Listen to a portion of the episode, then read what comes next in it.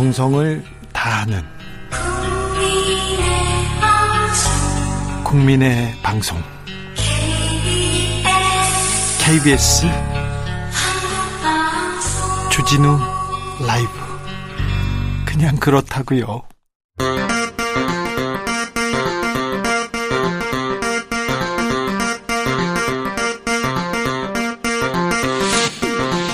주진우 라이브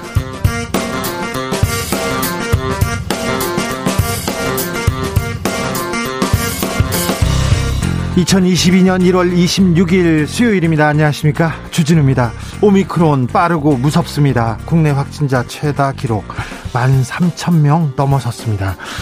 확진자 폭증에 철저히 대비해야 합니다. 일단 코로나 검사 방법 달라집니다. 그리고 코로나에 확진되면 격리 기간도 달라지고요. 재택 치료는 어떻게 달라지는지 오미크론에 맞서는 방법 이재갑 교수와 준비해 보겠습니다. 민주당 이재명 후보가 정치 교체를 선언했습니다. 3040 장관들 등용하겠다고 했습니다. 네거티브를 중단한다면서 야당도 동참해달라고 덧붙였습니다. 이재명, 윤석열 두 후보 간의 설날 양자 TV 토론 법원에 의해서 무산됐습니다. 양자 토론 무산되면서 누가 웃고 있는 걸까요? 토론을 하긴 할까요? 이슈 티키타카에서 짚어봅니다. 국민의힘 윤석열 선대위에 최재형 전 감사원장이 상임 고문직으로 합류했습니다. 어, 이 자리는 윤 후보가 홍준표 의원에게 제안한 자리였는데요. 홍준표 의원은 공천권 요구, 처가 비리 엄단 발언에 발언 때문에 무산된 바 있습니다. 홍준표 의원은 최악의 대선 구도다. 나만 진태양난이다. 차라리 출당시켜라. 연일 목소리를 내고 있는데 국민의힘 원팀 어디쯤 가고 있는지 이연주 전 의원과 알아보겠습니다. 나비처럼 날아 벌처럼 쏜다. 여기는 주진우 라이브입니다.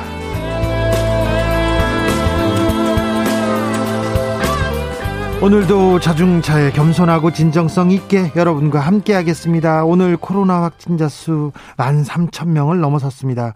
만 명을 넘는다는 예상은 됐지만 막상 또 만 명 넘으니까 아우 덜컥 어 이거 참 걱정이 되기도 합니다. 미국과 유럽 상황 미뤄봤을 때 일본이 6만 명대 확진자가 나오는 걸 봤을 때 우리도 앞으로 확진자가 더 늘어날 수 있습니다.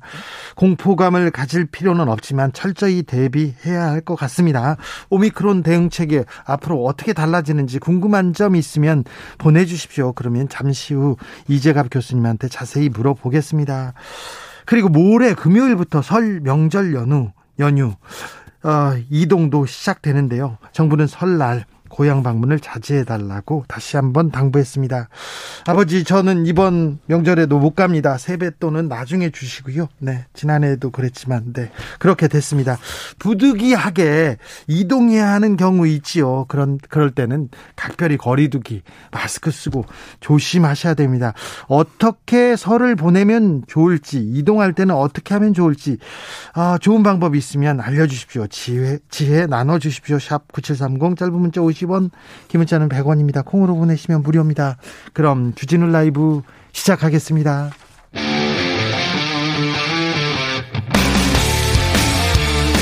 탐사보도 외길 인생 20년. 주 기자가 제일 싫어하는 것은?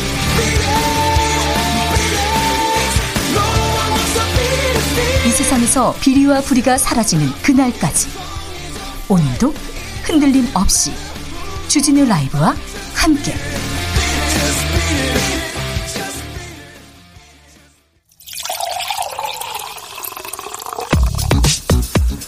진짜 중요한 뉴스면 쭉 뽑아냈습니다. 줄 라이브가 뽑은 오늘의 뉴스 주스. 정상근 기자 어서 오세요. 네 안녕하십니까. 코로나 확진자가 만 명을 만 명을 넘었습니다. 네 오늘 코로나19 신규 확진자 수가 13,012명이 나왔습니다. 반갑다는 기록이 다시 새로 쓰였는데요. 예, 하루 신규 확진자가 만 명을 넘은 것 자체가 이 코로나19 환자 발생 이후 2년여 만에 처음이고요. 어, 또 지난달 어 오미크론. 네, 네, 그렇습니다. 오미크론 변이 감염자가 확인된 뒤로는 56일 만입니다. 예. 어, 종전 최다 기록이었던 어제보다는 무려 4,441명이 많고요. 지난주 확진자에 비하면 8,000명 가까이 늘었습니다. 어... 경기도만 4,200여 명, 서울만 3,200여 명에 이릅니다. 네. 아, 다만 위중증 환자 수는 385명으로 여전히 감소세고요. 사망자는 32명 늘면서 어, 치명률도 조금 내려갔습니다. 네, 하지만 방역 당국은 2주 정도의 시차를 두고 위중증 환자 수와 사망자 수가 다시 크게 늘 수 있다라고 보고 있습니다. 정부가 오미크론 대응 체계에 들어갔죠? 네, 오늘부터 일부 지역을 대상으로 오미크론 대응 단계 대응 체계로 전환하고요. 어, 이를 29일 전국으로 확대할 예정이라고 합니다. 어, 일단 광주, 전남, 평택, 안성을 시작으로 PCR 검사는 밀접 접촉자나 고위험군 등을 대상으로만 하고요. 어, 현재 10일인 이 백신 접종 완료 확진자의 격리 기간도 7일로 단축을 합니다. 네, 당국은 29일부터는 전국 256개 선별진료소에서 신속 항원 검사를 할 수 있게 하고 네. 어, 다음 달 3일부터는 전국 호흡기 전담 클리닉 431곳 어, 그리고 지정 병원 의원에서도 신속 항원 검사를 받을 수 있게 할 예정입니다. 네. 또 먹는 치료제의 투약 대상을 현행 60세 이상에서 50세 이상으로 낮추는 방안도 검토 중이라고 밝혔습니다. 9627님께서 주진우 라이브 들으면서 코로나 좀 재워 놓읍시다. 살살. 그러게요. 좀 재워야 되겠습니다. 아, 자세한 코로나 소식은 잠시 후에 이재갑 교수님하고 아, 이야기 나눠보겠습니다. 법원에서 오늘 이재명 윤석열 후보 간의 양자 토론 금지했습니다. 네, 서울 서부지법은 오늘 이 국민의당 안철수 후보 측이 지상파 방송 3사를 상대로 낸 양자 TV 토론 방송 금지 가처분 신청을 인용했습니다. 어, 지상파 3사가 안철수 후보를 배제한 채 TV 토론을 개최해선 안 된다는 의미입니다. 민주당과 국민의힘 어, 어디가 유리할까요? 반응 어떻습니까? 이재명 후보는 법률이 정하는 상식과 합리에 부합하는 방식으로 모든 사람에게 공평한 기회를 주는 방식의 다자 토론을 했으면 좋겠다라고 말했습니다. 네. 어, 이재명 후보는 윤석열 후보 측이 대장동만 토론하자라고 해서 그거라도 하자며 양자 토론 얘기가 나왔던 것이다라면서 어, 우리가 원해서 하려고 한 게 아니었다라고 말했습니다. 윤석열 후보는요? 네, 언론 공지를 통해서 법원 판단을 존중한다며 윤석열 후보와 국민의힘은 다자 토론도 관계없다라고 말했습니다. 어, 이어 곧 여야 협상을 개시할 것이다라고 밝혔습니다. 민주당 이재명 후보 새신 새신책을 계속 내고 있습니다. 오늘은 정치 교체를 하겠다고 했어요? 네, 이재명 후보는 오늘 정파와 연령에 상관없이 국민을 위해 꼭 필요한 인재라면 넓게 등용해서 완전히 새로운 내각을 구성하겠다라며 어, 위기 극복을 위해서라면 삼고초려도 마다하지 않겠다라고 밝혔습니다. 아울러 대한민국 역사상 가장 젊은 국민 내각을 구성하겠다라고 했고요. 네. 과학기술, 미래환경, 에너지 등에서 3, 40대 장관을 적극 기용하겠다며 이 청년 세대는 이재명 정부의 가장 든든한 국정 파트너라고 밝혔습니다. 또 이재명 후보는 역대급 비호감 대선이란 말을 들을 때마다 면목이 없다라면서 앞으로 일체 네거티브를 하지 않겠다라고 말했습니다. 노동 공약도 발표했습니다. 네, 이재명 후보는 주 4.5일제 도입을 위한 사회적 대화를 시작하고 연차 휴가 일수 및 소진율의 선진국 수준 상향, 포괄 임금 약정 제한, 가족 돌봄 휴가제 확대 등을 제안했습니다. 네.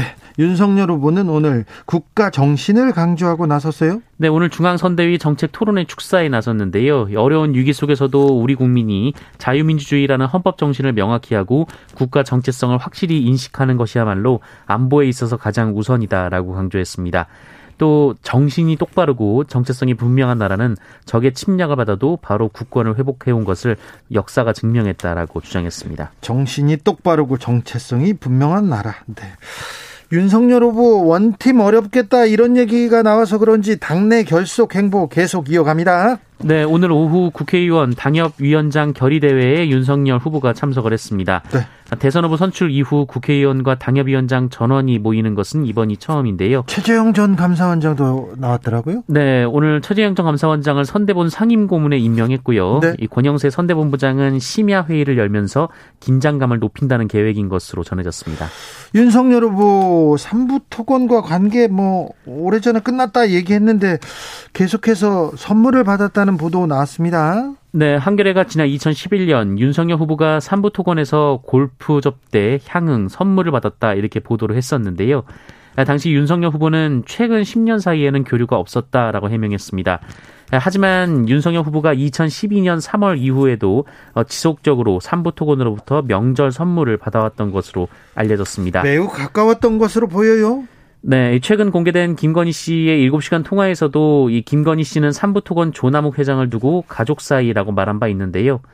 특히 윤석열 후보는 2012년 설부터 2013년 추석까지는 3, 40만 원 상당의 고가의 정육 선물을 받은 것으로 알려졌습니다. 하지만 윤석열 후보가 국정원 댓글 사건 이후 대구로 좌천되자 선물은 과일로 등급이 낮아졌다고 아, 합니다. 아, 그래요? 그래요? 윤석열 후보 뭐라고 합니까? 네, 더불어민주당은 윤석열 후보가 삼부 토건으로부터 선물 등을 받고 봐주기 수사를 했다라는 의혹을 제기했는데요. 네. 어, 이에 대해 국민의힘 선대본부는 윤석열 후보는 삼부 토건 회장으로부터 접대를 받은 사실이 전혀 없다라면서 이 삼부 토건 사건을 포함해 어떤 타인의 사건에도 관여하거나 사건을 봐준 사실이 없다라고 주장했습니다.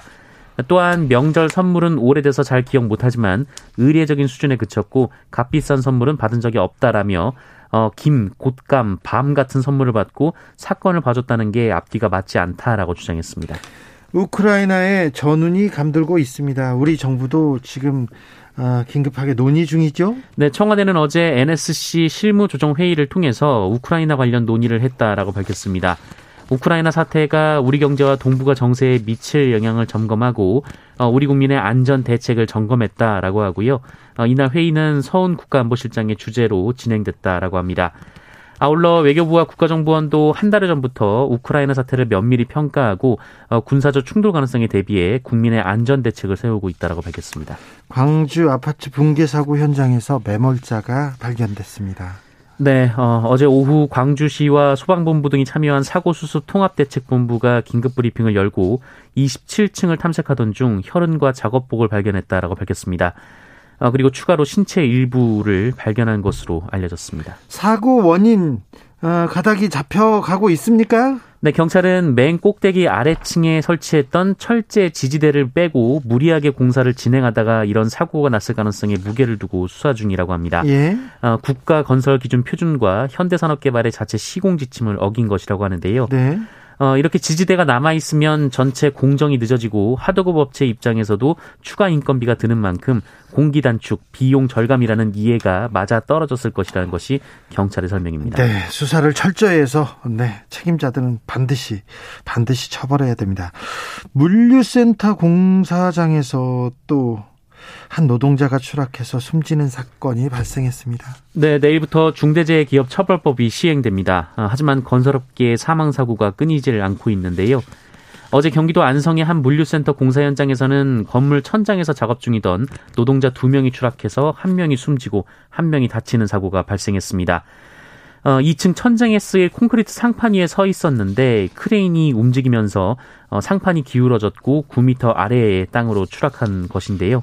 40대 어, 노동자는 이 7톤 콘크리트 상판에 깔려서 목숨을 잃었고 네. 50대 노동자는 오른쪽 다리를 크게 다쳤습니다. 아, 네. 안타까운 사건이 계속 벌어지고 있습니다. 안전관리 각별히 좀 신경 써주십시오. 그렇게 얘기를 해도 이 공사장으로 노동 현장으로 갔던 가족이 노동자가 지금 돌아오지 못하는 사고는 계속되고 있습니다. 아 선진국에 돌입했다고 하는데 계속해서 이런 후진국형 사, 사건, 재난 계속되는 거 안타깝습니다. 서울 강동구의 한 공무원이요. 공금을 횡령했어요. 무려 100억이 넘습니다. 100억 원이 넘어요. 네, 어, 서울 강동구의 현직 공무원이 100억 원 넘는 돈을 횡령한 혐의로 긴급 체포가 됐습니다. 아, 40대 주무관 김모 씨인데요. 이 강동구 폐기물 처리 시설 건설 사업비 2,300억 원 가운데 일부를 횡령했다고 합니다. 어, 2019년부터 1년 3개월 동안 수십 차례에 거쳐서 구청 은행 계좌의 돈을 자신의 계좌로 몰래 이체하는 방식을 썼다라고 합니다. 아이고 이 양반, 어, 참 어떻게 이런 일을 참. 네, 그 중에 38억 원을 되돌려놨다라고 하는데요. 예. 77억 원의 행방이 묘연합니다. 어디다 썼답니까? 어, 이 사람은 주식 투자에 쓰고 지금은 없다라고 진술한 것으로 알려졌는데요. 아이고. 경찰은 횡령 피해액을 찾고 있는 상황입니다. 네, 횡령해서 주식 주식이 다 오르니까 코인이 오르니까 이 돈으로 잠깐 써도 되겠지. 돈을 옮기는 것 자체가 배임이고 횡령인데 지금 공무원이 참 큰일 큰일 났습니다. 네. 안 돼요. 이거 큰일 납니다. 네. 구미 3세 여아 사망 사건 기억하십니까? 항소심에서도 친모에게 실형 선고됐습니다. 네, 지난해 초 경북 구미시의 한 빌라에서 숨진 채 발견된 3살 여자아이 사건과 관련해서 친어머니로 밝혀진 성모 씨의 항소가 기각됐습니다. 아, 대구지법은 피고인과 검사의 항소를 모두 기각하며 1심에서 받은 징역 8년을 유지했습니다. 예, 항소심 재판부도 유전자 감정은 사실 인정에 있어 상당한 구속력을 갖는 것이다라면서 어, 숨진 아이와 피고인 사이에 친모, 친자 관계가 성립한다라고 판단했습니다. 네. 어, 아울러 아이의 혈액형 등 출산 전후의 모든 상황을 종합했을 때 어, 피해 여아와 이 친딸이 낳은 딸을 바꿔치기 한 것이 인정된다라고 판결했습니다. 알겠습니다. 주스 정상근 기자 함께했습니다. 오늘도 감사합니다. 고맙습니다. 헨젤과 그랬더니 아니 주 기자님 아직도 아버님한테 세뱃돈 받으세요. 세뱃돈 받아가지고 과자도 좀 사 먹고요. 네 운동화도 하나 사고 싶은데 네. 네. 받아야지 꼭 받고 싶습니다. 6006님께서 백신을 맞지 않았다고 바이러스 전파자, 공공의 선과 이익을 해야 하는 사람이라고 생각하지 않았으면 합니다. 그 누구보다 방역수칙, 거리두기, 마스크 쓰기 잘 지킵니다. 백신 접종자 중 일부는 마스크 거리두기 잘 안 지키는 분위기입니다. 자, 그런데 저 불가피하게 불가피하게 백신을 맞지 못하는 분들도 있습니다. 그분에 대한 그분들에 대한 그 편견도 거둬야 합니다. 2315님 오랫동안 아파트 건설 관련 감리 일을 했습니다. 5층 바닥 콘크리트 타설하려면 4층, 3층, 2층에 꼭 철제 지지대가 필히 있어야 합니다.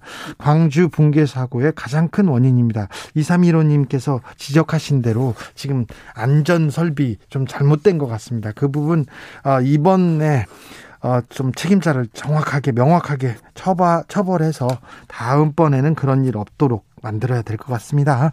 교통정보센터 다녀오겠습니다. 이현 씨.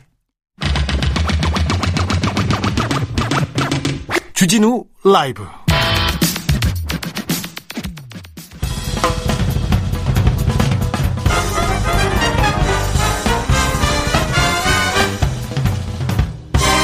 훅 인터뷰 모두를 위한 모두를 향한 모두의 궁금증 훅 인터뷰 오미크론 대유행이 현실로 다가왔습니다.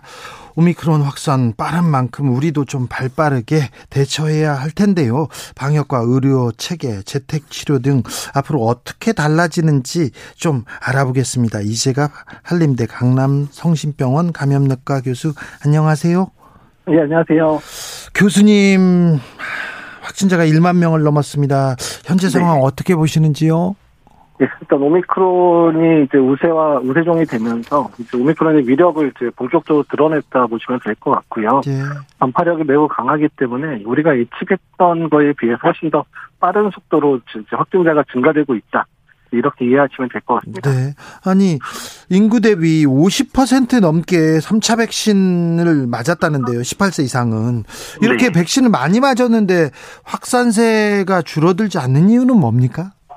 어, 일단은 이제 그 오미크론 자체가 백신의 효과, 특히 감염 예방 효과가 좀 떨어지긴 부분도 있어서 돌파 감염 사례도 많고요. 또한 네. 전파력이 매우 강하다 보니까 미접종자들의 이제 계속 감염 사례도 계속 늘고 있는 부분이거든요. 네. 그러다 보니까 지금 확진자 규모 자체는 매우 지금 커지는 상황이고 사실 뭐 우리나라뿐만 아니라 뭐 옆 나라 일본은 이미 5만 명이 넘었고 6만 명 넘었습니다. 네, 6만 명 넘었죠. 그리고 미국만 해도 70만에서 80만 명 확진자가 나오는 것만으로 하, 더 보더라도 일단은 오미크론 자체 전파력 자체가 강해지다 보니까 접종자 미접종자 가리지 않고 다 감염을 시킬 수 있다 이렇게 보시면 될 것 같습니다. 네, 오미크론 변이 확진자의 치명률은 어느 정도 됩니까? 델타 변이에 비하면 어떻습니까? 일단 우리나라 데이터가 아직 초기 자료여서 아직 고령층의 감염 많지 않은 상황에서 나온 거기 때문에 낮게 나오긴 했는데 어쨌든 델타에 비해서는 치명률이 한 5분의 1 정도 된다라고 네. 이제 얘기가 나오고는 있습니다. 근데 음. 일단은 이제 좀 시간이 지나 봐야지 실제로 이제 고령층이나 고위험군의 감염이 본격적으로 시작되는 때쯤에 치명률은 조금 더 오르지 않을까 이렇게 예상을 하고 있습니다. 델타에 비해서 5분의 1의 치명률이라는데 5배 넘게 지금 더 많이 확진자가 나오면 이건 다 소용이 없는 일입니다. 이것도 오미크론도 무섭습니다. 네, 그렇죠. 그러니까 네. 뭐 말씀하신 대로, 그러니까 우리가 지난번 최대 많을 때 한 7천여 명 델타 때 나왔었고 그때 중환자가 한 1,200명 됐었거든요. 네. 근데 5분의 1이 되더라고 하더라도 만약에 한 3만 5천 명 정도의 확진자가 나오는 상황이면 이미 중증 환자 비율 낮아진 비율을 상쇄하니까 거의 비슷한 중증 환자 나올 수도 있다는 걸 예측을 하기 때문에 네. 확진자 규모가 예상보다 훨씬 커지게 되면 중증 환자도 꽤 늘어날 수 있다라고 생각을 하셔야 됩니다. 교수님이 3만 5천 명 예를 들었는데 아, 다음 달 확진자가 3만 명 넘을 수 있다 이런 전망도 있고요. 교수님께서는 더 어, 많이 걸릴 수도 있다 이렇게 그 얘기하신 것도 들었는데요. 앞으로 어떻게 됩니까? 네, 일단 이제 여러 수학적 모델링 데이터인데 사실 수학적 모델링은 이럴 수 있으니까 앞으로 주의하고 정책을 만들어라는 개념이 더 강하긴 합니다. 그래서 꼭 맞으란 법은 없지만 그러니까 지금 우리나라 내에서 3만 명, 2월 달 말에 3만 명 정도 되는 거는 시나리오 중에서는 가장 긍정적인 시나리오에 해당되고요. 3만 명이 긍정적이라고요? 예, 예. 그러니까 대부분의 시나리오는 그러니까 range로 이제 보통 표현을 하잖아요. 범위로 예. 표현하게 되면 뭐 2만 명에서 많게는 10만 명, 그리고 3만 넘어가게 되면 이제 10만 명에서 15만 명 사이, 뭐 이 정도. 그래서 아마 최대 규모는 15만 명 정도에서 20만 명도 될 수 있다라는 예측 자료도 실제로 있긴 있습니다. 근데 이거는 이제 최악의 상황을 반영한 부분이기는 합니다. 잠시만요. 15만 명, 20만 명도 나올 수 있다고요? 예, 일단 그건 이제 우리가 지금 수준 정도의 그 거리두기를 하고 또한 지금 수준 정도의 예방접종률 의 증가 상황들을 반영했을 때 그럴 수도 있다고 돼 있기 때문에 뭔가 대책을 만들어야 되는 상황이라는 걸 이제 이야기하는 거죠. 네, 교수님 좀 어떻게 해주세요. 대책을 좀 마련해 주십시오. 어, 일단은 이제 지금 너무 확진자가 많아지면 진단 체계나 이런 부분도 흔들리거든요. 예. 지금까지는 아주 정확한 PCR만으로 전 국민이 의심되는 상황이거나 걱정되면 다 검사를 해줄 수 있었는데 지나가다가도 검사량이 했죠. 지나가다도. 예, 예. 예. 근데 이제 검사량이 이제 그 정도 감당을 못하기 시작하면 이제 좀 민감도가 떨어지는 신속 항원 검사나 이런 거를 활용하게 되거든요. 그렇게 네. 되면 사실은 음성이라고 하더라도 내가 실제 걸렸는지 아닌지를 명확하게 구분 못하는 상황이 되다 보니까 상황 자체가 더 악화될 수도 있습니다. 그래서 어쨌든 개인적인 노력이 상당히 중요해지는 상황이라고 보시면 되거든요. 네. 그래서 개인적으로 일단은 이제 본인이 의심되는 상황에서는 진단을 빨리 받도록 노력하는 것뿐만 아니라 집에서 푹 쉬고 그다음에 다 사람들 만나는 걸 줄인다든지 이런 개인적인 노력이 선행되지 않으면 이번 상황들을 이겨내기 너무 힘들다는 거죠. 정부에서 오미크론 대응 체계로 전환하겠다 이렇게 얘기했는데 새 대응 체계가 어느 정도 어, 저기 막아줄 수 있지 않을까요? 그러니까 새 대응 체계는 그냥 확진자가 늘어나는 부분이 우리가 기존에 했던 좀 우리나라 3T라고 잘했던 그런 대응 체계는 이제 힘들고 조금 완화된 측면으로 할 수밖에 없다라는 의미이기 때문에 일부 지역사회 내 감염자가 어느 정도 느는 거를 그냥 용인하겠다라는 정책에 해당됩니다. 네. 그러니까 새로운 정책이 확진자 규모를 줄인다기보다는 그냥 막 늘어나는 확진자 대비해서 어쩔 수 없이 선택되어진 일종의 고육지책이라고 생각을 하셔야 되거든요. 그래서 오히려 이런 상황이 되면 개인적인 노력이 훨씬 더 중요해진다라고 말씀을 드리는 겁니다. 네, 개인의 노력이 훨씬 더 중요해진다. 아, 방금 전에 3T 말씀해 주셨는데 3T가 뭡니까?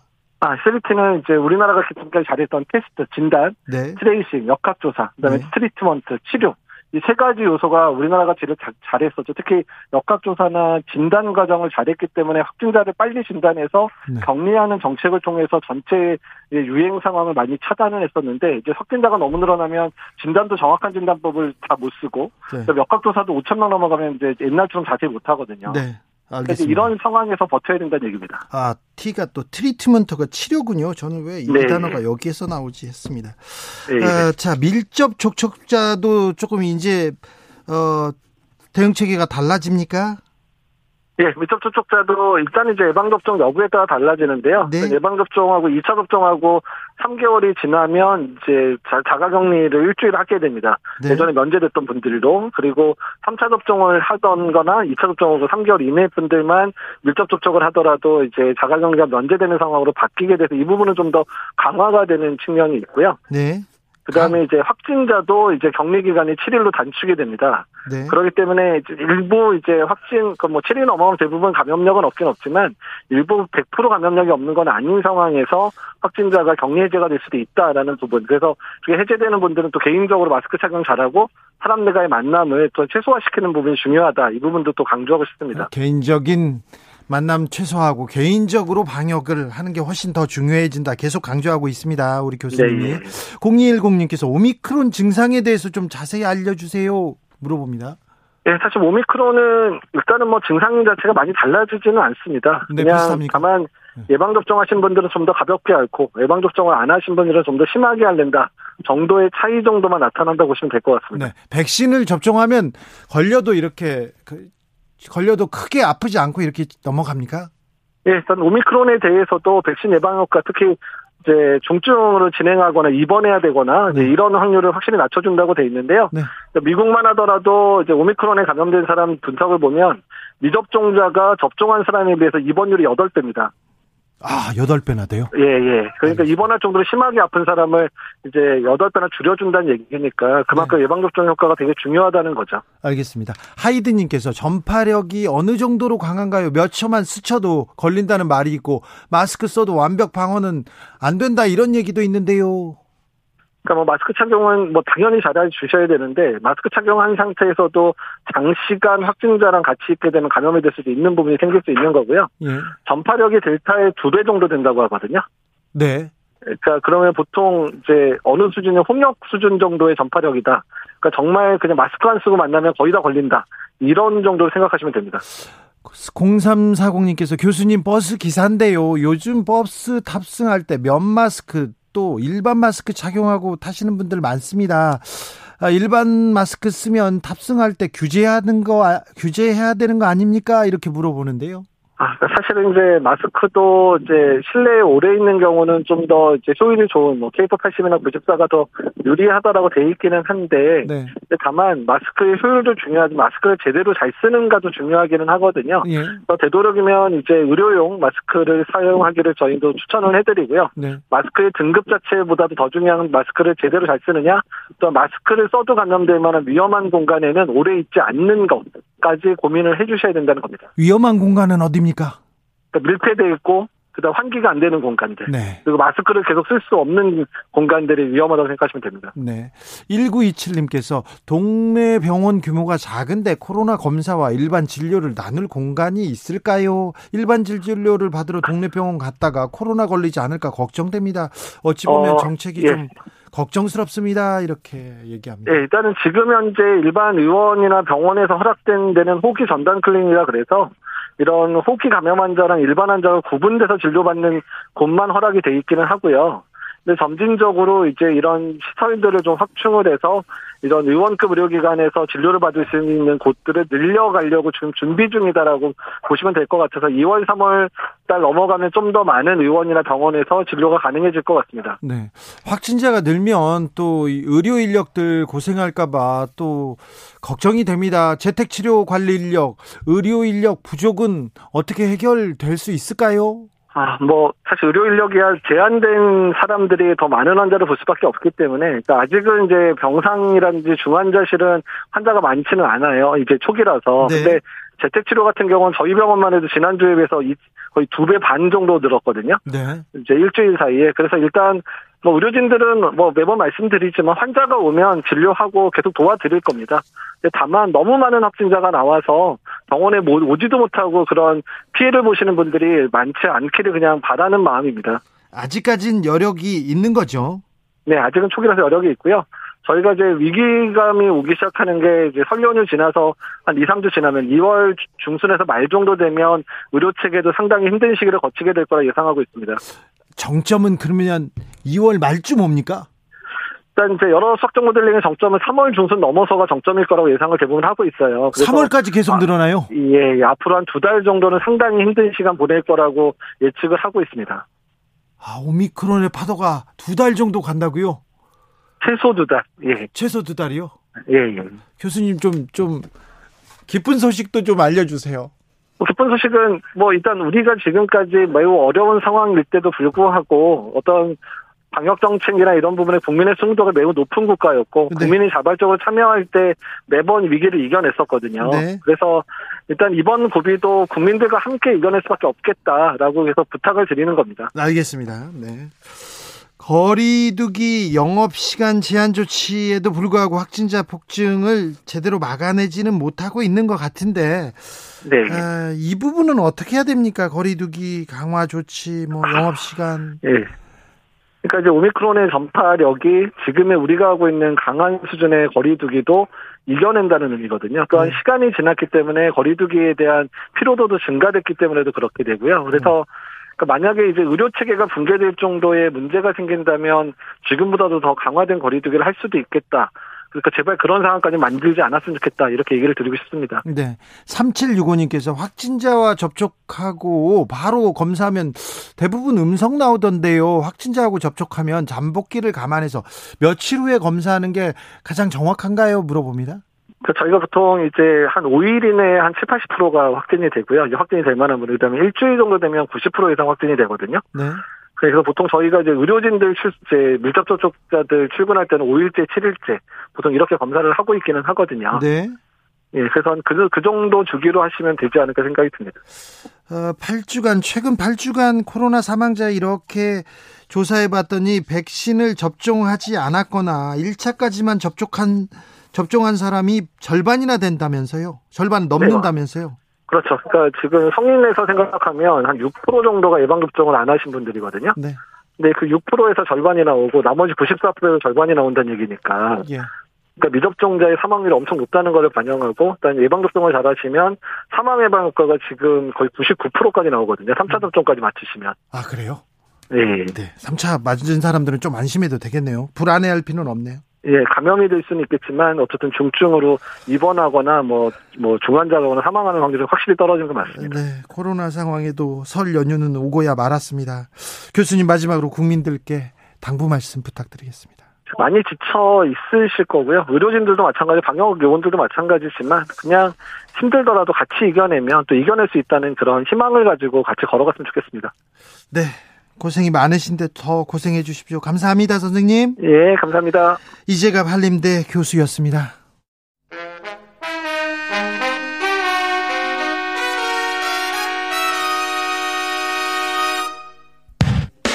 주진우 라이브 돌발 퀴즈. 오늘의 돌발 퀴즈는 객관식으로 준비했습니다. 문제를 잘 듣고 보기와 정답을 정확히 적어 보내주세요. 베이징 동계 올림픽을 앞두고 중국 이곳저곳에서 올림픽 오륜마크 구조물 설치가 한창인데요. 무려 120m나 되는 아찔한 높이에도 설치됐다고 합니다. 오륜마크는 올림픽의 상징이죠. 나라마다 개막식에서 오륜을 어떻게 만드는지가 관전 포인트이기도 한데요. 자, 여기서 문제 드릴게요. 오륜마크에 들어가지 않는 색은 무엇일까요? 보기 드릴게요. 보기 1번 검은색, 2번 노란색, 3번 보라색. 다시 한번 들려드릴게요. 1번 검은색, 2번 노란색, 3번 보라색. 샵 9730 짧은 문자 50원 긴 문자는 100원입니다. 지금부터 정답 보내주시는 분들 중 추첨을 통해 햄버거 쿠폰 드리겠습니다. 주진우 라이브 돌발 퀴즈 내일 또 만나요.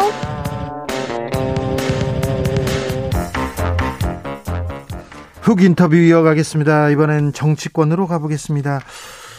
오늘 윤석열 선대위에서 상임 고문직에 최재형 전 감사원장을 임명했습니다. 어, 이 자리 원래 윤석열 후보가 홍준표 의원에게 제안했던 자리였는데요. 둘이 만나서 밥 먹고 대화를 나눴습니다. 분위기도 좋았다는데 협상 무산되고 갑자기 홍준표 의원을 구태 정치인으로 비판하는 일이 있었습니다. 그러니까 방자다 이렇게 또 대답했고 홍준표 의원은 진퇴양난이다. 모욕을 당했다. 차라리 나를 출당시켜라. 이렇게 계속 얘기합니다. 윤핵관에 대해서도 개가 짖어도 이런 격한 발언까지 했는데요. 국민의힘 어, 원팀으로 가는 걸까요? 가기는 할까요? 이현주 전 의원과 이야기 나눠보겠습니다. 안녕하세요. 네, 안녕하세요. 어떻게 지내세요?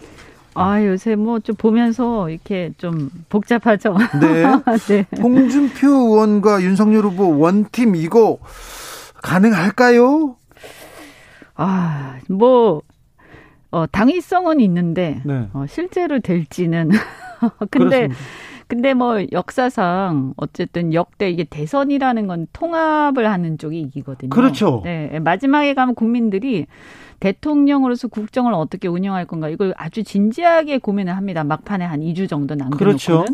그래서 통합을 하는 쪽이 반드시 이겨요. 그런데요. 네. 홍준표 의원은 어, 지난 선거에 나오셨어요. 보수, 보수 야당으로. 그리고 당대표도 두 번이나 하셨고, 지금도 젊은 층과 당의 지지세가 엄청난 확고한데, 이 윤석열 후보가 홍준표 의원과 손을 안 잡고 이게 가능할까요? 어, 저는 뭐 쉽진 않을 것이다. 이렇게 봅니다. 왜냐하면 그것은 뭐 홍준표 대표의 어떤 세력이라든가 이런 걸 떠나서요.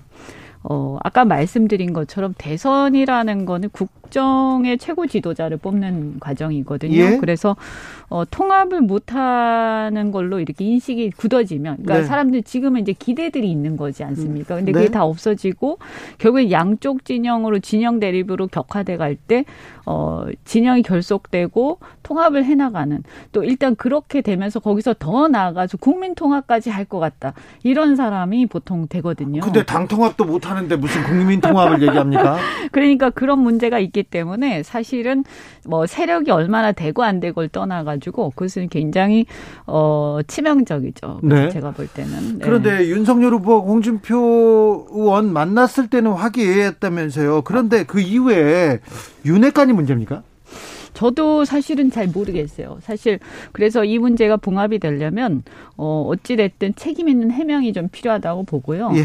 어쨌든 후보를 후보 몰래 그러니까 후보가 알지도 못하고 후보가 양해가 안 됐는데 윤핵관이 나서 가지고 어 홍준표 대표를 망신을 준 것인지 아니면 후보하고 다 얘기가 된 것인지 아니면 또 다른 누구가 개입했는지 이런 것들은 모호하지만 어쨌든 분명한 것은 보통 이렇게 두 최고 지도자 아닙니까? 어떻게 보면 우리 당에서는요. 네. 근데 이 두 분이 두 시간 반 동안 국정의 모든 분야에 대해서 서로 허심탄회하게 나눈 얘기가 아침에 그 다음날 아침에 바로 세면서 네. 그것도 굉장히 그 중에서 지엽적이고 어떻게 들으면 국민들이 오해할 수 있는 이런 네. 것들을 가지고 망신을 한쪽에 줬다. 네.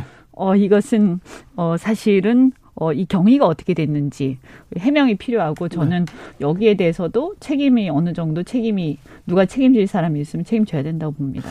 홍준표 의원이 최근에 나만 진태양난에 빠진 느낌이다 이렇게 토로했는데 이건 어떤 의미입니까?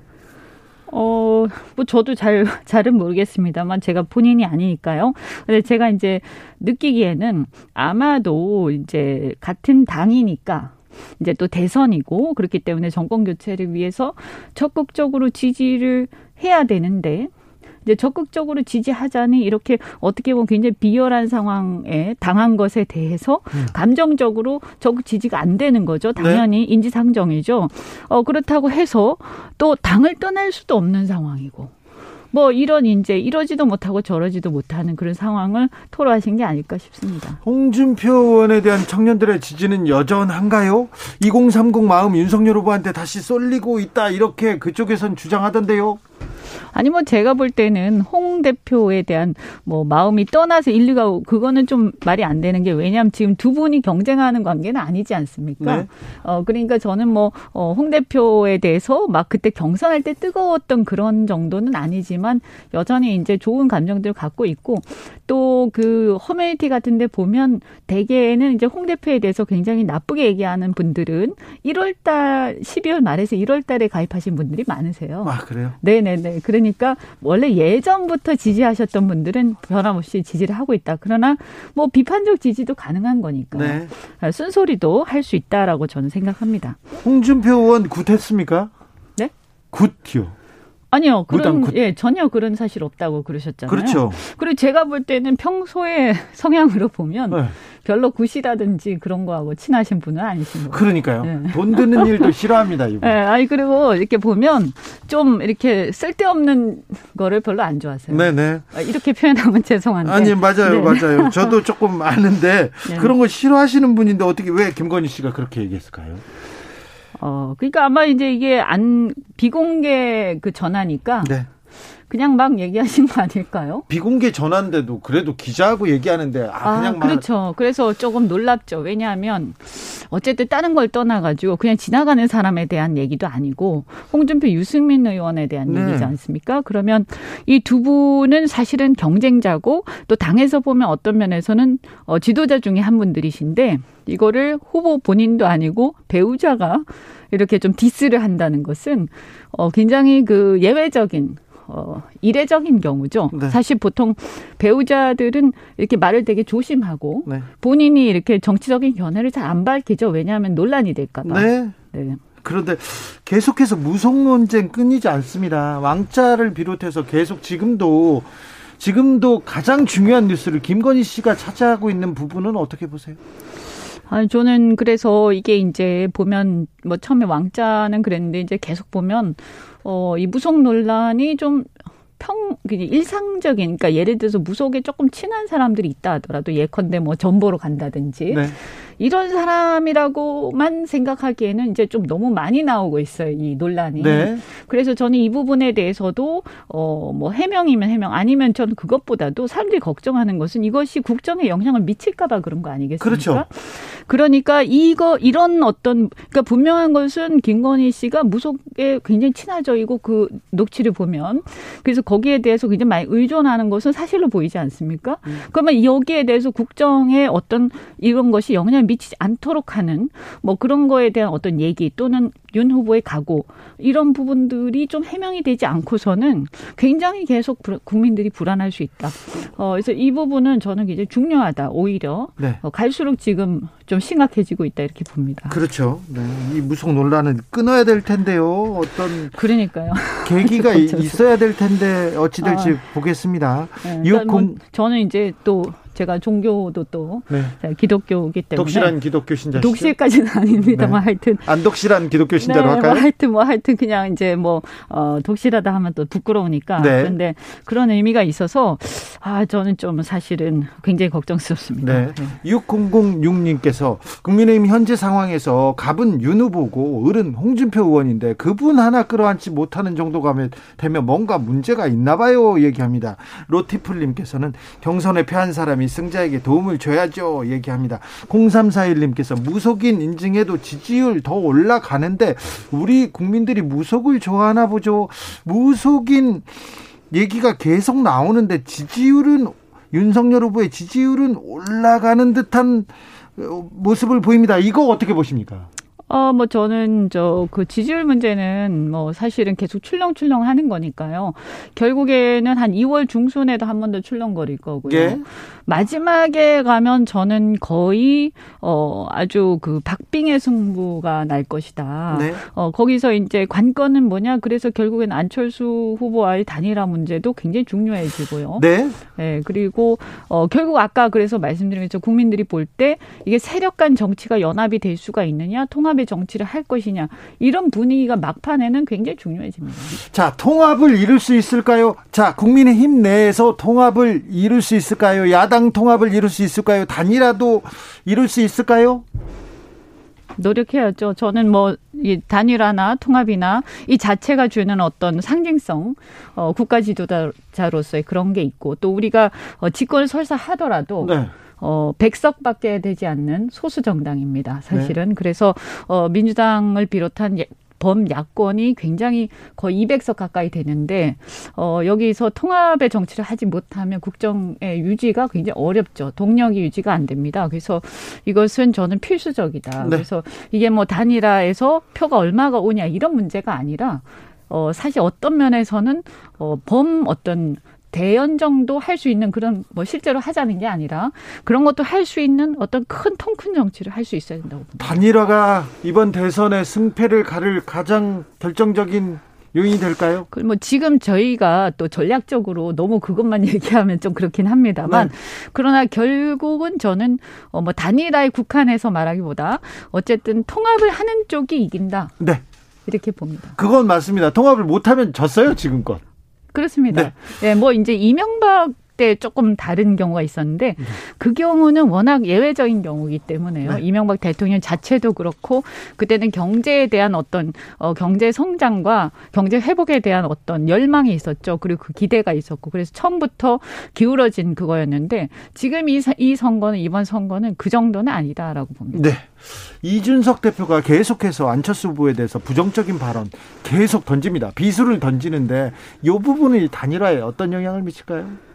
아무래도 좀 감정적으로 안 좋아지겠죠. 안철수 대표 입장에서는요. 네. 그런다 또 뭐 이준석 대표는 제가 볼 때는 어 좀 전략적으로 전략적으로 이렇게 상대를 상대 길을 꺾기 위한 좀 그런 것도 있지 않겠나. 그래서 끝까지 어안 하, 만약에 해야 되는 상황인데도 끝까지 안 하려고 하겠나. 다만 이준석 대표는 아마도 어안 해도 이길 수 있는 상황을 바라긴 할 거예요. 근데 제가 볼 때 어 사실은 여러 가지 여론조사가 있습니다만 ARS는 좀어 정확도가 좀 떨어진다고 보고요. 네. 전화면접 조사를 가지고 봤을 때는 역시 결국에는 박빙의 승부로 어 간다고 보는 거죠. 그러면 어 통합의 정치를 하느냐 마느냐 그런 상징성을 누가 갖고 가느냐 여기에서 이제 대세가 결정이 된다고 봅니다. 안철수 후보 지지율 한때 20%를 넘나 안 넘나 이러다가 지금 다시 좀 빠지고 답보 상태입니다.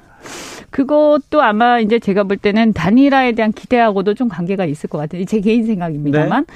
그래서 단일화를 해서 안철수 후보가 후보가 됐으면 좋겠는 정권 교체를 안철수를 통해서 했으면 좋겠다고 생각하는 사람들이 있을 거거든요. 예. 어, 그런 기대가 조금 빠지는 것도 있고요. 그 다음에 윤 후보가 어, 조금 반등을 하면서 다시 일리 옮겨왔던 세력들이 다시 다시 어, 복귀하는 것도 좀 있고요. 그런데 실제로는 이제 갈 후보 갈 세력들은 다 갔다. 네. 지금 남아 있는 10%에서 15% 정도는 안철수 후보의 어떤 지지층으로 저는 남아 있는 거라고 보고요. 네. 어, 요 상황에서 안철수 어, 후보가 이게 빠졌다고는 하지만 저는 막판이 되면 양쪽에서 네가티브가 격해, 격해지면서 결국은 어떤 그 현재의 어떤 두 후보에 대한 비호감 대선 여기에서 이 두 후보에 대한 비토표가 어 마지막에 안철수 후보로도 쏠릴 수도 있기 때문에 네. 그래서 뭐 무시할 수 있는 그런 정도는 아니라고 봅니다. 아, 그렇죠. 자, 네. 지금도 10% 이상의 지지율이니까 굉장히 중요한. 어, 그게 승패를 결정, 결정할 수도 있죠. 네. 의원님. 네. 양자 TV 토론 무산됐습니다. 다행이죠? 아. 아니 뭐 다행인 거 아니고요. 네. 국민의힘에서 좀 안도하는 거 아닙니까? 어 저는 뭐 꼭 그렇게 생각하지 않습니다. 왜냐하면 아, 네. 기대 수준이 이재명 후보에 대한 기대 수준이 높기 때문에 원래 기대를 못 받는 후보가 오히려 또 하고 나서 더 잘 되는 경우도 있고요. 알겠습니다. 네. 근데 뭐 이게 공정해야 되니까 네. 사실은 법원의 그 결정이 일리가 있는 면도 있다. 우리 존중해야 된다고 생각합니다. 알겠습니다. 4716님께서 우와 이현주 의원님 양쪽에 다 있어서 봐서 그런지 객관적인 견해 아, 매우 멋지십니다. 이렇게 얘기했는데 민주당에서 매일 쇄신, 쇄신을 외치고 있습니다. 네. 7인 측근들 나는 아무것도 안 맡겠다 얘기하고요. 네. 송영길 대표 뭐 서울 종로를 포함해서 보궐선거에 무공천하겠다 얘기하고 계속 이렇게 쇄신 행보를 이어가는데 어떻게 보고 계세요? 어, 뭐 저는 물론 진정성에 대한 논란이 있을 수 있어요. 좀 더 지켜봐야 됩니다. 그러나 안 하는 것보다는 훨씬 낫다.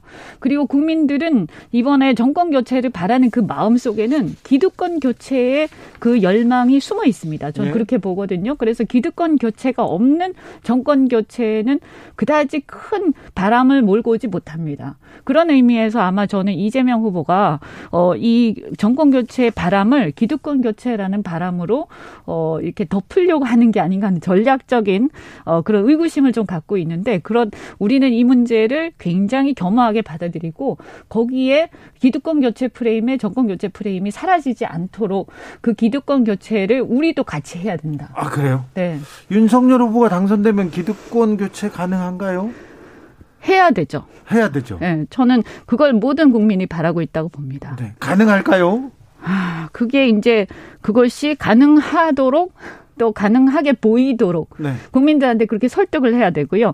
그런 의미에서 이번에 보궐선거 같은 경우 우리도 서초 갑하고 대구 네. 같은 경우는 뭐 세부적인 내용은 좀 다를 수 있습니다만 어쨌든 우리의 어떤 원인 제공으로 인해서 보궐이 생긴 거죠. 그렇죠. 혈세를 들여서 하는 네. 거니까 저는 약간 우리가 봤을 때 서초 같은 게 좀 애매하긴 하지만 그렇다고 하나만 뺄 수도 없지 않습니까? 네, 서초하고 대구는 어. 아무튼 귀책 사유가 국민의힘에 있다고 볼 수 있잖아요. 그래서 저는 우리도 과감하게 해야지 여기서 만약에 흔들리고 저쪽은 하는데 우리는 안 하고 뭐 이렇게 돼버리면 이게 또 이상한 프레임이 됩니다. 네. 그러면 아 여전히 오만하구나. 어또이 예전에 탄핵까지 당했는데 달라진 게 하나도 없구나. 이런 이제 국민들의 마음은 금방 변할 수 있다. 아니 그렇죠. 탄핵을 당한 정당 아닙니까? 네. 그래서 그래서 그런데 아무튼 민주당은 쇄신하는데 바뀐 게 없다. 아, 그런 얘기 나올 수 있죠. 네. 2565님께서 이현주 의원 냉철해지셨어요. 좋아요. 보수가 이렇게 객관적이고 합리적이면 좋겠습니다. 얘기하고요. 010님, 이현주님, 종로에 나오시죠. 종로에 얘기하십니다. 박근혜 전 대통령 설 전에 메시지를 내시겠죠. 설 주변에? 뭐 낸다고 그 주변 측근들이 얘기를 한 것 같긴 한데요. 네. 어. 요건 어떤 변수일까요? 어, 저는 원래 박근혜 대통령께서는 메시지 많이 내시지 않잖아요. 그죠? 네. 말씀 안 하고만 계셔도 네. 그것 자체에 영향 미치는 분이잖아요. 그리고 네. 메시지 굉장히 짧잖아요. 네. 근데 많은 함축적인 걸 들고 있고 해석해야죠. 네. 그게 또 그분의 힘이거든요. 네. 어떤 면에서 옛날보다는 약해지셨지만 저는 뭐 낼 가능성도 있다. 네. 네. 내면 박근혜를 구색 박근혜 전 대통령을 구속한 윤석열 검사 얘기가 또 나올 텐데요.